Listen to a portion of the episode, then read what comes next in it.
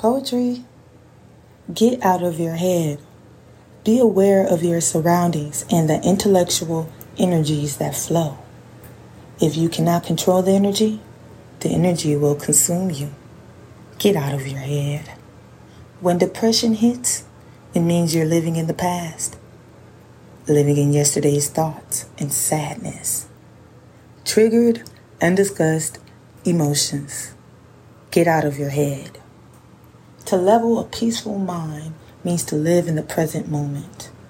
No worries, no cares, no thoughts of then, but now. A peace of mind satisfies the spirit. Get out of your head and into creations. When you are anxious, you are living in the future. The future you are living. Create and imagine positive outcomes. Everything you do, imagine it being beneficial. There is always something to do. Get out of your head and listen to the signs that speak to you. E-Palms.